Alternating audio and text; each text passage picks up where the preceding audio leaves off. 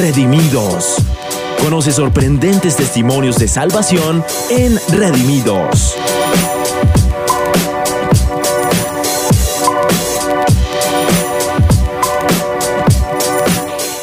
Hoy tengo el gusto de saludarles. Esto es Redimidos. Escuchamos testimonios, historias de salvación, historias de amor, de el más grande amor que cada uno puede tener en su vida y es el Señor Jesús. Bueno, y tengo el gusto de saludar a Paola Spiti, a una jovencita que ama a Jesús con todo su corazón, que hoy sirve en el coro del avivamiento y que ha aprendido también a confiar y a depender solamente de Dios. Mi Pao, bienvenida a este programa de Avivados, hoy en Redimidos queremos conocer tu historia con el Señor Jesús, así que bienvenida. Hola, muchas gracias, gracias por invitarme, gracias por permitirme estar acá y, y, contar la historia de cómo, de cómo el Señor me salvó, de cómo el Señor eh, obró en mi vida y sigue orando. Pau, cuéntanos cómo fue tu crianza, cómo fue tu niñez. Nos contabas detrás de micrófonos que viviste en muchos lugares. ¿Cómo fue eso y por qué?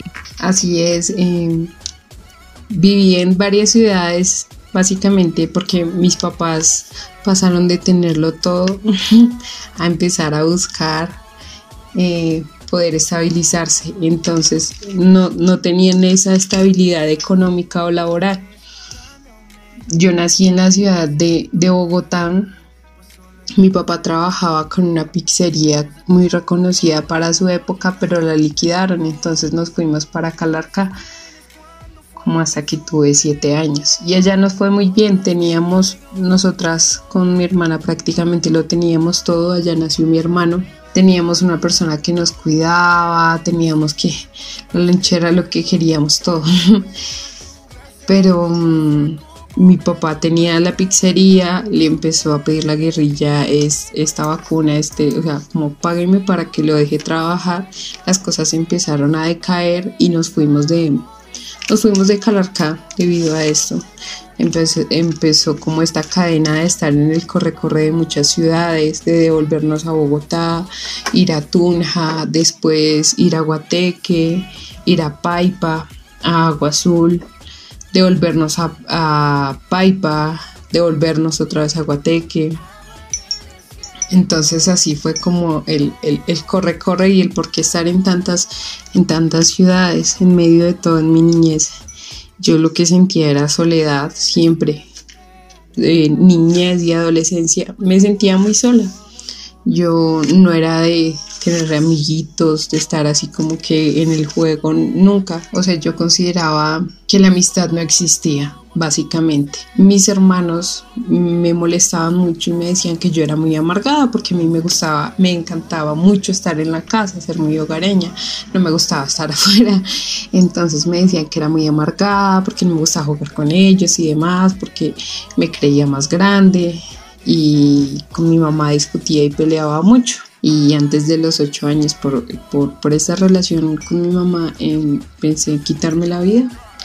Y vi una botella en la que había un barco y decía, yo puedo romper la botella y con lo que rompa la botella me puedo lastimar en los brazos, las muñecas y quitarme la vida.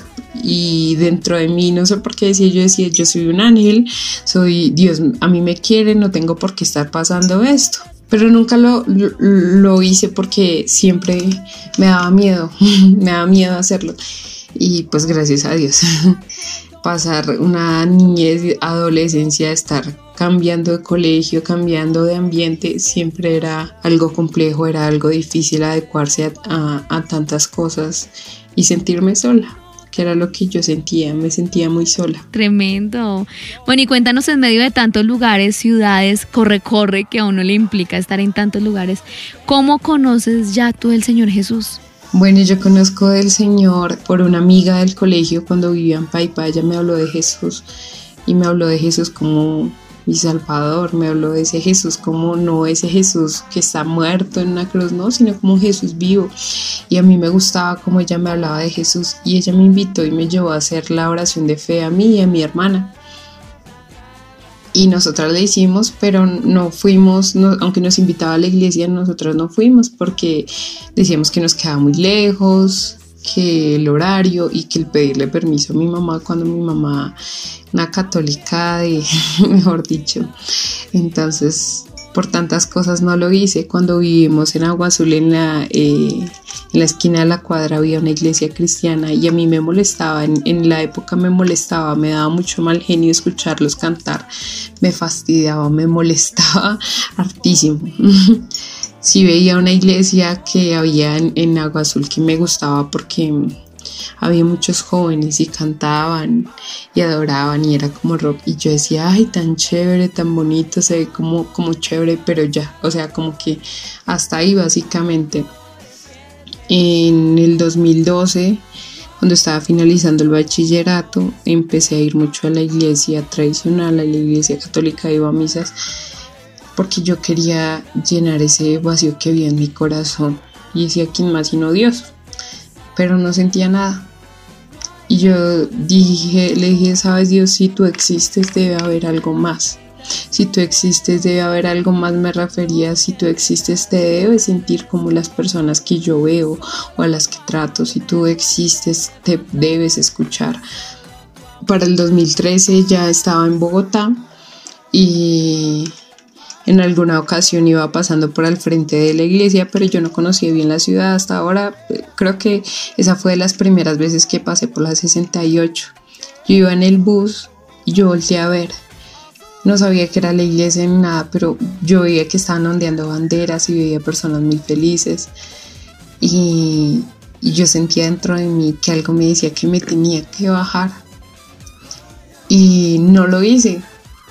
Y pues nada, yo me enamoré, me enamoré de, del Señor, me enamoré de, Él, no sé en qué momento, o sea, ya como que se me había olvidado porque estaba mirándole y me gustaba cómo hablaba y quería conocer una iglesia cristiana y le dije a Dios, ayúdame y llévame a un lugar porque yo no conozco a nadie que me pueda llevar a una iglesia cristiana y hay muchas, hay muchísimas iglesias, pero yo quiero ir a una especial, yo quiero ir a un lugar diferente, yo quiero ir a un lugar al que tú me guíes porque la verdad no me quiero equivocar.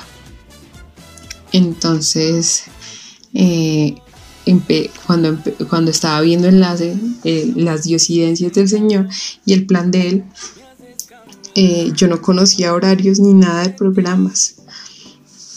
Pero cuando yo lo colocaba, era um, que estaban en el programa de los pastores, en él puede hacerlo de nuevo. Entonces, eh,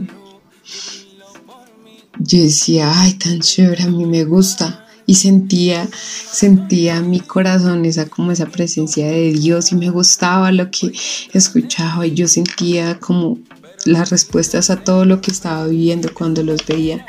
Entonces ya eh, los empecé a seguir por YouTube y veía prédicas, escuchaba adoración y alabanza durante, durante un año, porque digamos que yo empecé en eso básicamente 2014 a 2015, finalizando.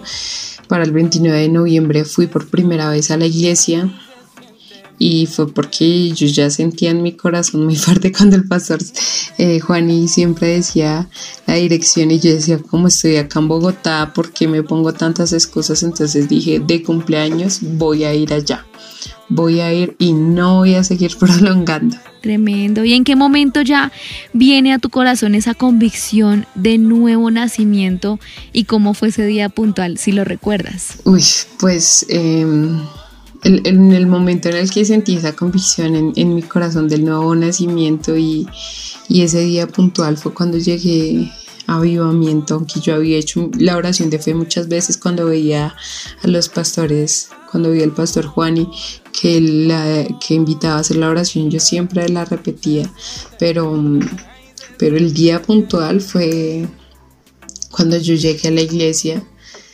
porque yo supe que aunque había cometido muchos errores, aunque era una pecadora, tenía un Jesús que me estaba esperando con los brazos abiertos y no estaba sola y ese sentimiento de soledad o, o, es, o, ese espíritu de soledad se fue.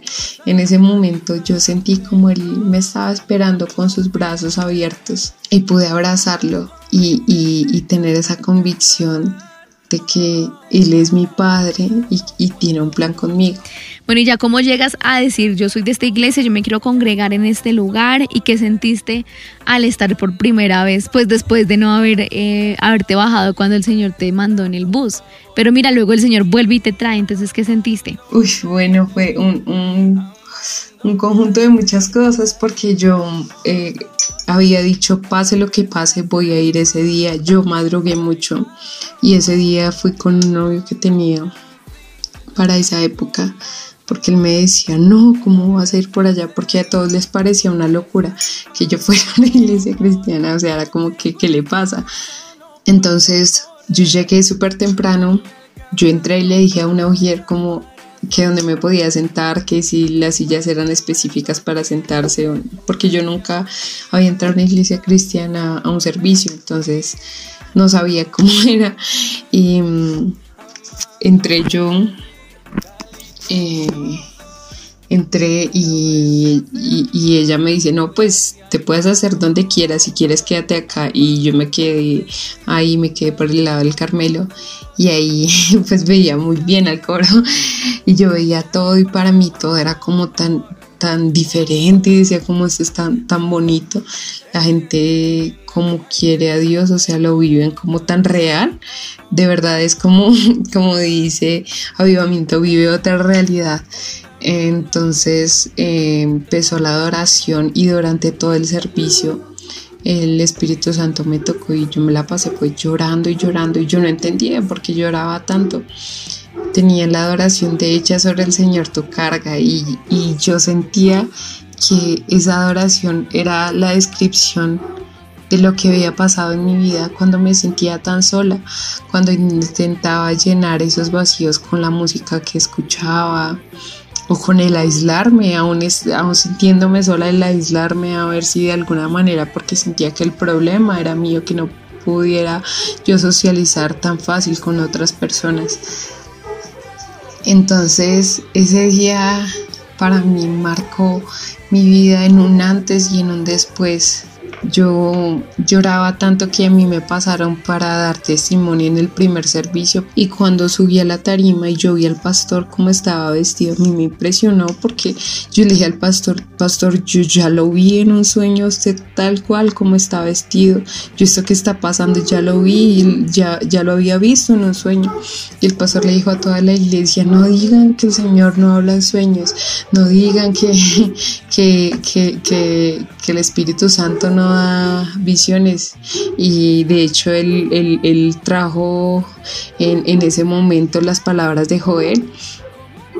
Y, yo era impresionada porque, o sea, para mí de verlos en, en, una pantalla del celular o del televisor, a verlos y estar ahí y ver todo lo que estaba pasando y que yo había visto eso antes en un sueño, a, a estarlo viviendo ahí, para mí todo era como tan impresionante ese fue el día que, en el que supe que no estaba sola, aunque me había sentido sola por mucho tiempo, supe en ese momento que nunca había estado sola y que él siempre me había estado esperando y que me esperó con sus brazos abiertos y que aunque yo intenté juzgar a sus ministros, que digo, uy Señor, como perdón, eh, y, arrojarles piedras e incluso a los cristianos y criticar todo eso, o sea, su amor fue más grande y, y fue como dicen Jeremías, me sedujiste, oh Jehová, y fui seducido, más fuerte fuiste que yo y me venciste, y eso es lo que él hizo conmigo, él, él me venció, en esa dureza que había quizás en algún momento de mi corazón, porque aunque lo quería, aunque quería conocerlo, tenía muchas cosas que que estaban, que estaban siendo como ese muro. Bueno, sabemos que el Señor te rodeó de tu familia, muchas personas que te aman muchísimo, también compañeros, conocidos. En medio de esas personas que te conocen, ¿cómo ellos definen tu antes y tu después? De pronto, ¿qué te decían, qué comentarios te hacían al ver la nueva Paola? Digamos, los compañeros del colegio con los que yo salía antes, en el bachillerato, que haces planes de tomar o todas esas cosas, decían como Ah, es que usted le en alguna ocasión una de las mejores amigas de mi hermana que es del colegio le dijo como ay es que usted le prohíben es que el pastor es que el pastor se va a dar cuenta es que el pastor la está mirando y yo le decía como no, no es por eso, es porque no tengo la necesidad, es porque no quiero, es porque hay cosas que me agradan más, hay cosas que me gustan más. Como, como ir a la iglesia, como buscar a Dios y no siento esa necesidad de hacer eso. Entonces les parecía como definitivamente esta mujer se enloqueció. Y eso es lo que pensaban. Y es lo que pensaban también en mi casa porque digamos que en el, en el proceso en el que cuando escuché, empecé a escuchar música, cuando empecé a ver enlace que lo veía escondidas de mi familia, eh, todo ese tiempo permanecí callada. Yo básicamente hablé fue cuando ya fui a la iglesia y fue cuando empecé a ir. Entonces para ellos el hecho que me fuera era como se enloqueció, se enloqueció, se enloqueció. Y ver que ya no quería hacer esas mismas cosas, que rompí muchas cosas que tenía de, de, música o de cosas de demás, era como, que hizo esta mujer, de verdad, ¿qué es lo que le está pasando?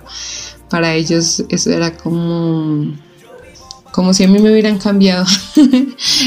donde dejaron a Paola, usted se fue para allá y donde la dejaron, pues el Señor es el que, el que hace todo, es el proceso con él. ¿Cómo fue ese proceso con tu familia y, en qué momento ya empiezas a servir en el coro, no?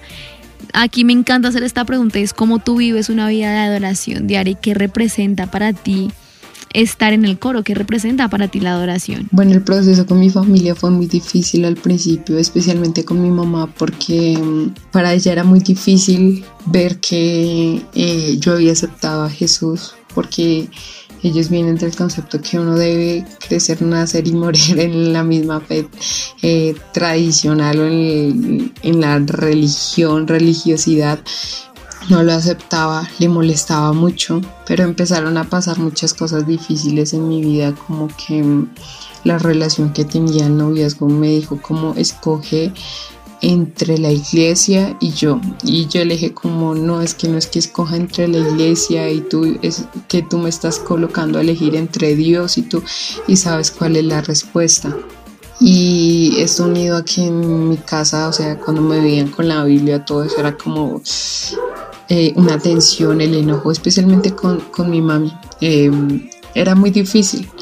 Y yo estaba pasando por todas esas circunstancias. Llegué a mi casa y había acabado de comprar una Biblia no hace mucho. Llegué a mi casa, abrí la Biblia y cuando leo Juan 13:7 dice, respondió Jesús y le dijo, lo que yo hago, tú no lo comprendes ahora, más lo entenderás después. No, y pues yo lloré lloré y lloré porque era lo que me estaba pasando. Yo no entendía todo lo que estaba viviendo. Yo no entendía que mi familia se había levantado en mi contra. Yo no entendía que, que esa relación que para mí era bonita y que iba tan bien se terminara.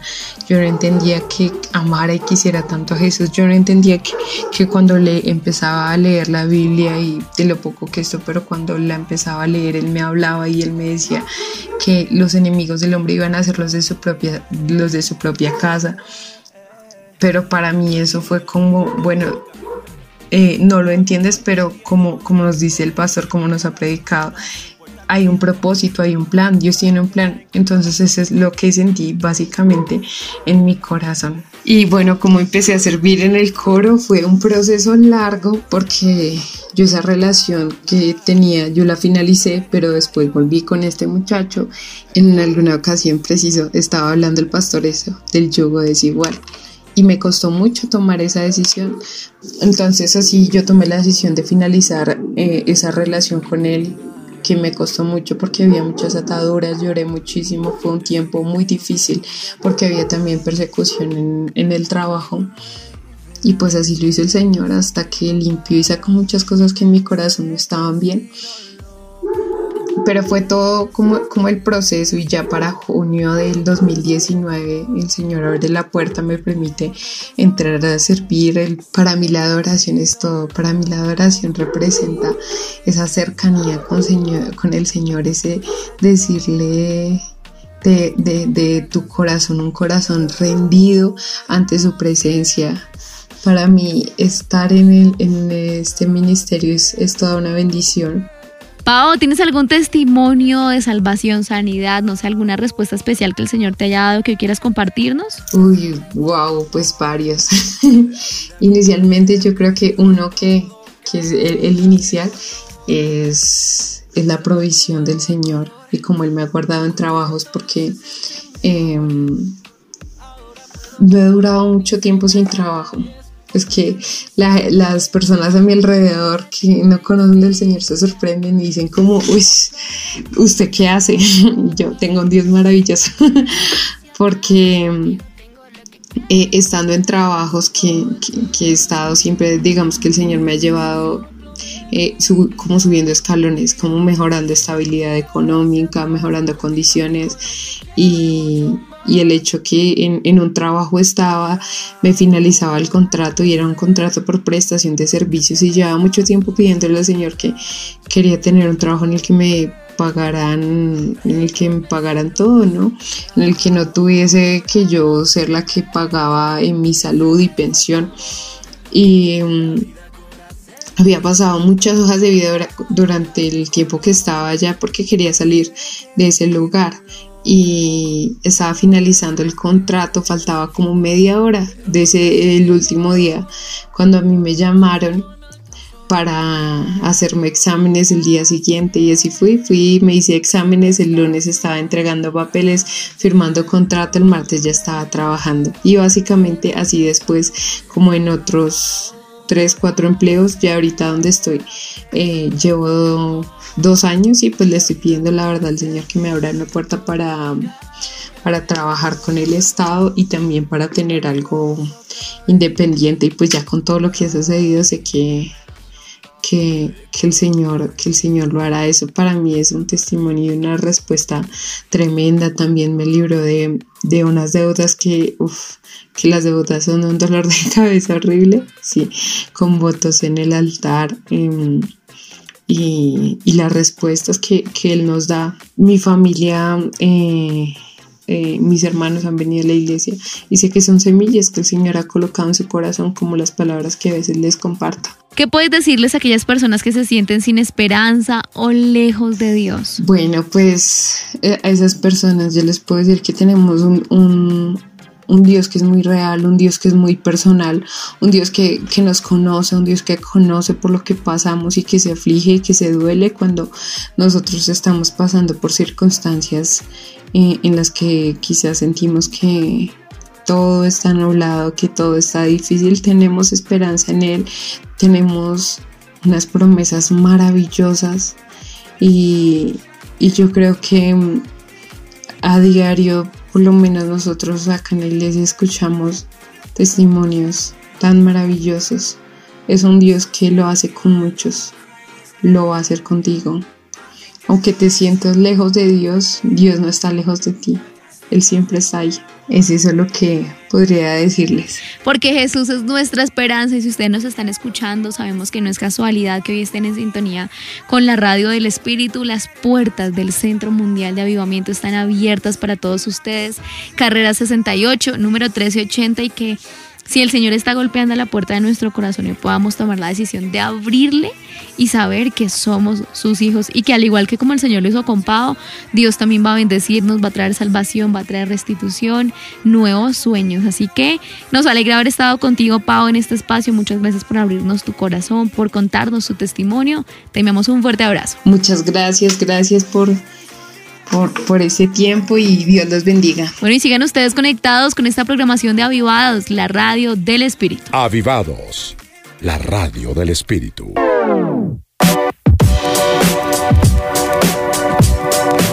Redimidos. Conoce sorprendentes testimonios de salvación en Redimidos.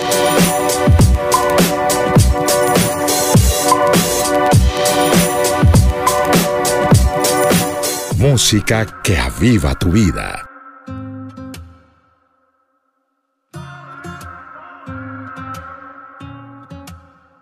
Vamos a caminar, me dejo llevar, hoy quiero hacerte sentir quién eres para mí de la única forma que puedo. Se quiebra mi voz cuando entre lágrimas, derritiéndome te veo eres mi deseo. Siempre me cuidas, vida, y en la noche fría me das tu calor.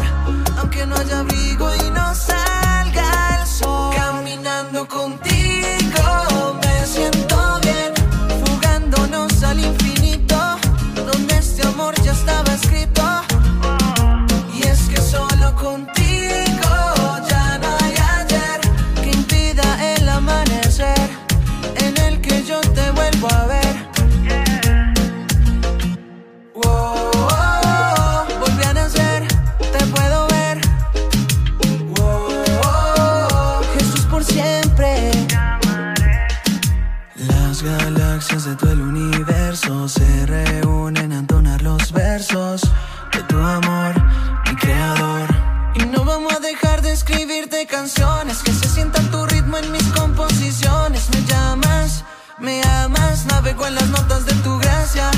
Los arpegios de tu amor todos los sacian. Siempre me cuidas, vida, y en la noche fría me das tu calor. Aunque no haya abrigo y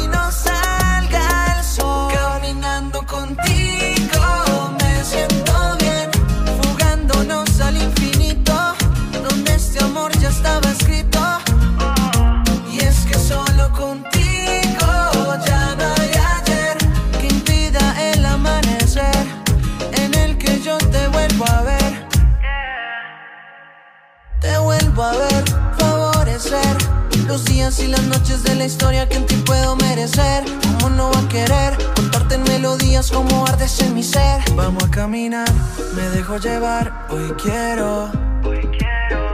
Hacerte sentir quién eres para mí, yo quiero. Caminando contigo me siento bien,